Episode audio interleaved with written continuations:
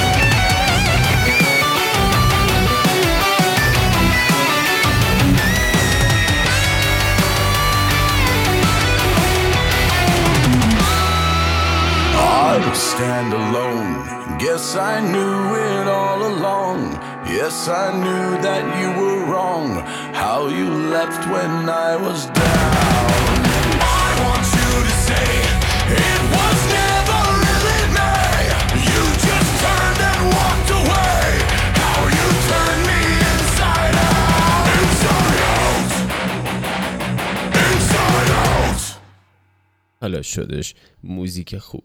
خب اولین کتابمون با اختلاف زیاد تو رکبه یک قرار داره چون نویسندش استاد در واقع کارهای درام فانتزی و علمی تخیلی هستش یعنی آقای استفان کینگ.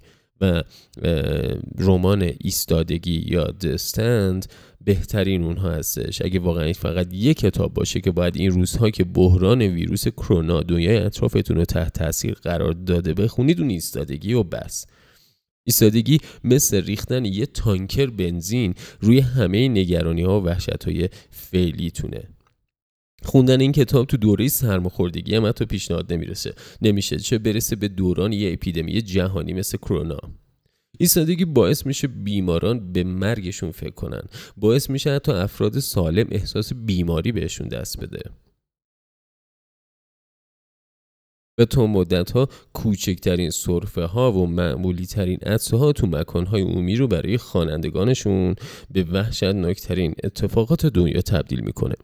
وقتی بین منتقدان و طرفداران درباره بهترین کتاب های استیون کینگ بحث و گفتگو میشه توی اکثر اوقات استند و ایت به فینال راه پیدا می‌کنن و اکثر اوقات هم همین ایستادگی برنده میشه. مسئله اینه که تو هر ژانر دیگه ای آثار استیون کینگ جزو یکی از ده ها اثر از بهترین های اون ژانر هم قرار می‌گیره. اما وقتی نوبت به ردبندی بهترین کتاب های ژانر پس آخر و زمانی تاریخ می‌رسه ایستادگی یکی از سه مدعی تصاحب جایگاه اوله. ایستادگی بیش از هر چیز دیگه ای به دو چیز معروفه. اول اینکه به عنوان کتابی که قرارداد استفان کینگ با انتشارات دابل دی رو به پایان رسوند معروفه. کینگ در ادامه با استخدام اولین مدیر برنامهش از یک نویسنده ثروتمند به یک نویسنده بسیار بسیار بسیار ثروتمند تبدیل شد. اما نکته دوم که ایستادگی رو به چیزی بزرگتر و استثنایی تر از تمام چیزهایی که کینگ تا حالا نوشته و بعد از اون مینوشت تبدیل می‌کنه این که این کتاب خیلی قطور و طولانیه. ایستادگی مثل این میمونه که سه‌گانه Lord of the Rings تو قالب یک کتاب منتشر شه. نسخه اورجینال کتاب در سال 1978 منتشر شد, و حدود 1200 صفحه بود. اما انتشارات Doubleday 800 صفحه بیشتر از اون رو نمی‌تونست منتشر کنه. بنابراین کینگ مجبور به حذف کردن 400 صفحه از داستان نازنینش شد. اما نسخه کامل و هز نشده کتاب تو سال 91 منتشر شد و امروزه به عنوان نسخه اصلی داره شناخته میشه. حالا که حرف از Lord of the Rings هم شد باید گفتش که کینگ ایستادگی رو با هدف نوشتن حماسه‌ای در حد شاهکار جی آر تالکین یعنی نویسنده Lord of Rings اما با پس زمینه فرهنگی و تاریخی آمریکایی شروع کرد. هدف جاه طلبانه ای که گرچه خودش در ابتدا از ترس اینکه نتیجه فاجعه بار از آب در بیاد پیش خودش نگه داشته باشه اما در نهایت در کمال شگفتی وحشتناک موفقیت آمیز بود. داستان ایستادگی از جای آغاز میشه که یک سوپر آنفولانزا در بین مبتلا شدگان به کاپتان تریپس معروف میشه. در سراسر ایالات متحده پخش میشه و این ویروس مرگبار که در تحت عملیاتی محرمانه به اسم پروژه آبی توی لابراتوار سلاحهای بیولوژیکی ارتش آمریکا توی بیابان موهاوی تو کالیفرنیا ساخته میشه به مرگ بیش از 99.4 دهم درصد از جمعیت دنیا منجر میشه. کاپتان تریپس در ابتدا با علائم سرماخوردگی آغاز میشه. خستگی عطسه کردن و گرفتگی بینی. بنابراین این ویروس قربانیانش رو در حالی که به هیچ چیز مشکوکی شک نکردند و در حالی که هیچ دلیلی برای عدم ارتباط با دیگران ندارن از پا در میاره. خصوصیات برتر و ترسناک کاپتان تریپس اینه که انعطاف پذیر و وقف پذیر هم هستش. تغییر و تحول بیوقفه ویروس ساختن واکسن و دارو برای مقابله با آن رو هم غیر ممکن ساخته. همین که این ویروس به عنوان یک سلاح بیولوژیکی طراح شده بود دلیل عدم وجود درمان رو داره توضیح میده. کاپتان تریپس به عنوان چیزی توقف ناپذیر طراحی شده بود. هر چیزی کمتر از این قابلیتاش برای کشتن در سریعترین و کارآمدترین حالت ممکن رو محدود می‌کرد. مشخص نیست دلیل اینکه انسانها و حیوانات انگشت شماری در برابر این بیماری مقاومت چیه. اما بررسی های خود ارتش آمریکا نشون میده که احتمالا 6 دهم درصد از جمعیت زمین به دلایل ژنتیکی در برابر اون مسون هستند.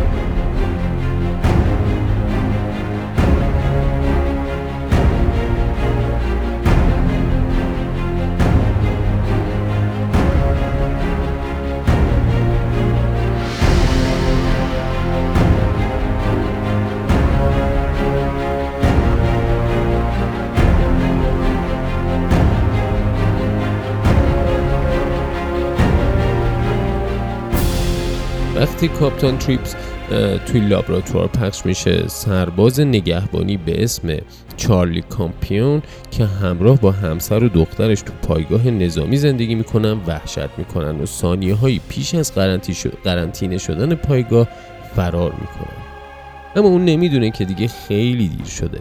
اونها که مبتلا شدن ویروس رو با خودشون به محل زندگیشون تو تگزاس منتقل کرده و تو مسیر افراد نامشخصی رو آلوده می‌کنن و به آغازگر رویدادهای داستان تبدیل میشن. اما ماجرا وقتی بدتر میشه که دولت آمریکا برای اینکه خودش رو در برابر نگاه دنیا بیگناه جلوه بده این ویروس رو تو کشورهای خارجی هم پخش می‌کنه. تمام این اتفاقات تو کمتر از یه هفته رخ میده و در کمتر از یک ماه سیاره زمین به یک دنیای متروکه تبدیل میشه.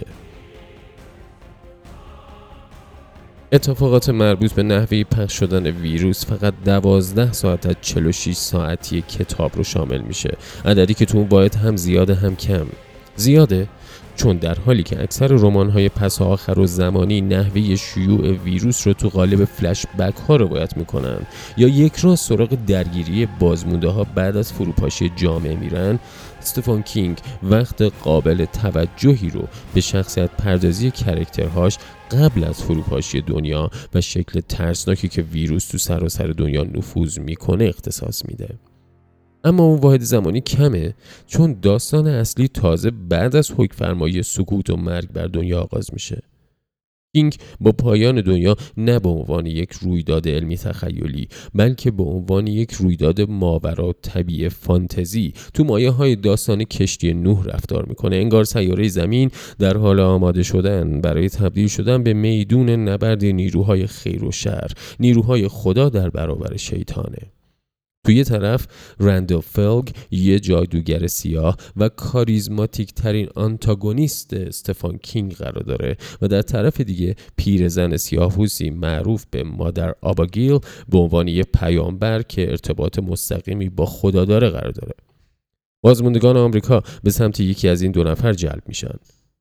نتیجه رویارویی دراماتیکی در ابعادی قولاساز که در زمینه برخورد نیروهای روشنایی تاریکی حس و حال یک داستان انجیلی مدرن رو داره.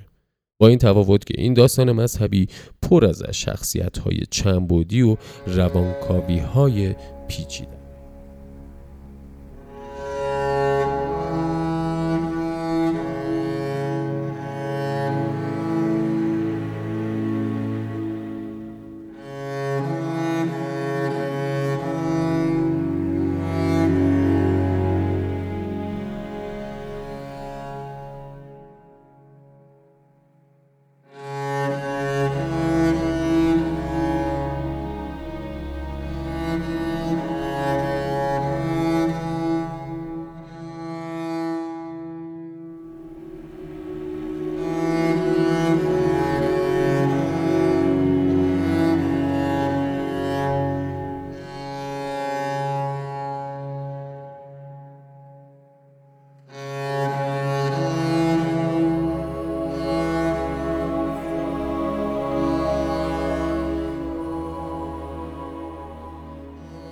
کتاب شماره دومون World Wide Z An Oral History of Zombie War یا جنگ جهانی زی تاریخ شفاهی جنگ زامبی ها به نوشته مکس بروکس.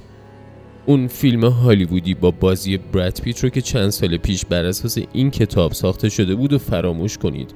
وفاداری اون فیلم به کتابش از برداشتن اسمش فراتر نمیره.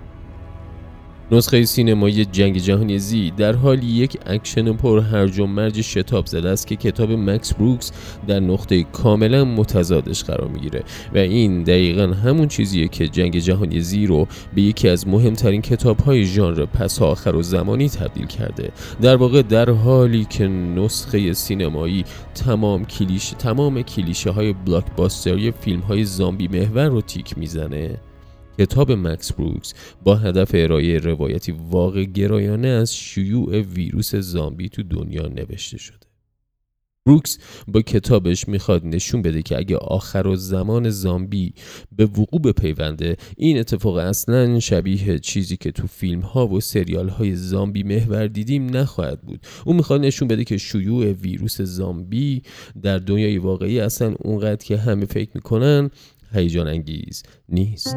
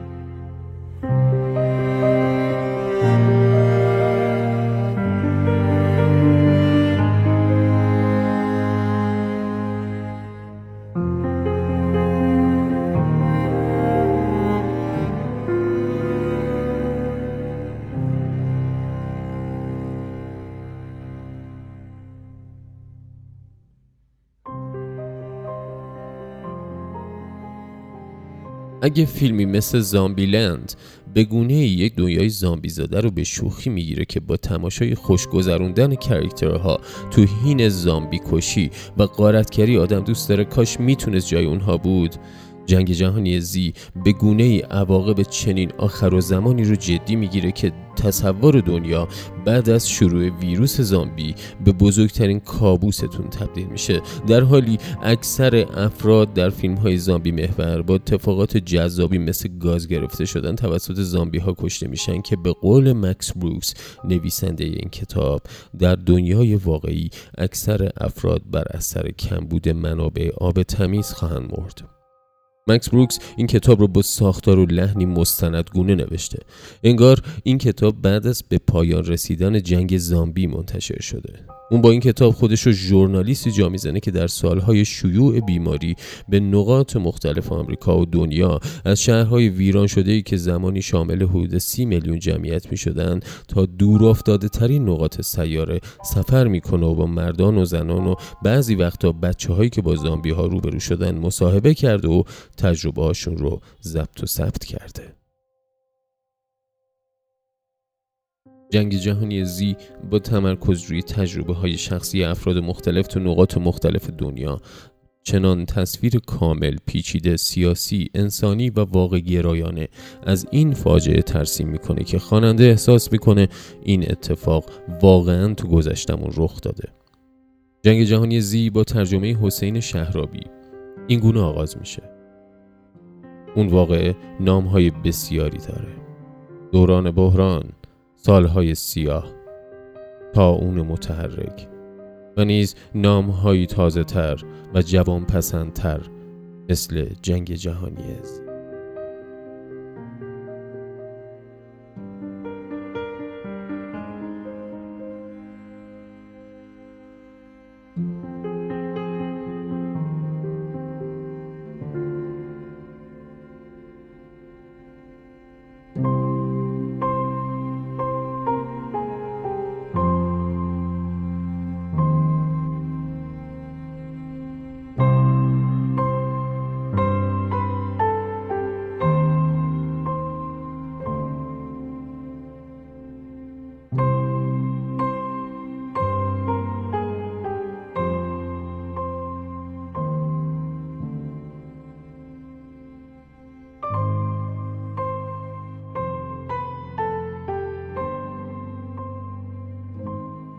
اما داستان سوممون. کتاب آتش نشان یا فایرمن نوشته جو هیل یکی از های طرفدار استیون کینگ بودن اینه که اگه کتاب تازه ای از اون برای خوندن نبود همیشه میشه روی های پسرش یعنی جوهیل برای پر کردن جای خالی جنس نویسندگیش حساب باز کرد. جوهیل که تو زمینه وحشت ماورا و طبیعه تا جایی از فرم نویسندگی پدرش الهام گرفته که اکثر اوقات فرقشون رو به سختی میشه تشخیص داد. آتش نشان سراغ خلق ایستادگی خودش رفته. اگه کینگ تو ایستادگی چیزی به سادگی آنفولانزا رو به معمور مرگی دردناک و قطعی تبدیل می‌کنه جوهیل تو آتششان با واقعی کردن یکی از تصورات استعاره ایمون درباره آخر و زمان دنیا رو با یک بیماری نوآورانه و پرسر و صدا به پایان میرسونه. اگه مبتلا شدگان به کاپتان تریپس توی کتاب ایستادگی در حال دست و پنجه نرم کردن با تب سوزانشان و توهمات بارشون تو تنهایی تو رخت خوابشون جا میدن. مبتلا شدگان به ویروس داستان آتش نشان تو عمومی ترین و خشن ترین حالت ممکن میمیرن. وقتی حرف از آخر و زمان میشه معمولا دنیا رو در حال سوختن تصور می‌کنیم. یک جور لذت مریض در تصور کردن دنیای شعلهور وجود داره. اما چی میشه اگه سوختن دنیا چیزی بیش از یک توصیف استعاره ای باشه؟ چی میشه اگه همسایه ها دوستان همکاران و خانوادتون بدون هشدار قبلی شعله ور بشن و روند دنبالداری از آتش سوزی راه بندازن که شهرها رو با خاکستر یکسان می‌کنه؟ نام علمی این ویروس Draco Incendia Trychophyton ـه و عموما به اسم Dragonscale شناخته میشه. این بیماری تو ابتدا پوست قربانیانشون رو با الگوی خاکستری که یادآور بیماری greyscale از Game of Thrones ـه میپوشونه و سپس اونها رو با آتش منفجر می‌کنه که باعث مرگ هر کسی که تو نزدیکیشون قرار داده باشه هم میشه. بعضیا میگن روس ها اون رو مهندسی کردن. عده دیگه روی نقش داشتن داعش یا گروه های مذهبی تندروی fundamentalist که کتاب پیدایش رو به عنوان حقیقت محض قبول دارن اصرار می‌کنن. یکی از character ها ایالات مین رو که داستان تو اون جریان داره به عنوان موردور توصیف می‌کنه. موردور در واقع استانی هستش که توی Lord of Rings سایرون اونجا قرار داشتش. باریکی از خاکستر و سم به وسعت صدها مایل. شخصیت اصلی داستان پرستار یک مدرسه ابتدایی به اسم هارپر گریسونه که در حالی که دنیا عقلش رو از دست داده باردار هم هست. هارپر تو بیمارستان محلی برای کمک به بیماران داوطلب میشه اما وقتی بیمارستان میسوزه و نابود میشه و خودش هم مبتلا میشه جیکوب شوهرش که رمان نویس هم هست اون رو به عنوان مسئول بدبختیشون گناهکار می‌دونه. جیکوب خودش رو متقاعد می‌کنه که هارپر اون رو آلوده کرده و او به اون حمله می‌کنه. اما هارپر توسط آتش نشانی مرموز که توی بیمارستان با اون آشنا شده بود نجات پیدا می‌کنه. آتش نشان اما با آتش مبارزه نمی‌کنه بلکه اون رو تو آغوش می‌کشه. آتش نشان که خودشم از مبتلا شدگانه به قابلیتی دست یافته که اون رو قادر به کنترل کردن آتش بیماریش می‌کنه. در واقع اون می‌تونه از اون برای آسیب زدن به دیگرون استفاده کنه. هارپر که امیدواره بتونه راز چگونگی کنترل کردن بیماریش رو پیش از آتش گرفتن یا به دنیا آوردن بچهش از آتش نشان یاد بگیره. با ناجیش به درون جنگل های ایالات نیو انگلز همراه میشن. اونجا یک اردوگاه برای مبتلا شدگان وجود داره. ساکنان این اردوگاه به جای اینکه آتش بگیرن با, با چیزی که اون رو درخشندگی مینامن میدرخشند. گرچه هارپر دوست داره بچهش رو اونجا به دنیا بیاره ولی خبر می‌رسه که یک فرقه قاتل تشکیل شده که رد مبتلا شدگان رو می‌زنه و اونها رو ادام می‌کنه. بله درست مثل جاده کورمک مکارتی یا سریال واکینگ دد آتش نشان هم یکی دیگر از داستانهای پس آخر و زمانیه که به همون یادآوری می‌کنه. مهم نیست چجور خطر خارجی مردم رو تهدید می‌کنه. خود انسان ها همیشه بزرگترین تهدیدن. جوهیل در حالی با این کتاب مقیاس قصه گویش رو به سطحی حماسی رسونده که همزمان لحظات شخصیت محور و محجوری که آثار قبلیش رو به کتابهای قدرتمندی تبدیل کرده بود رو حفظ کرده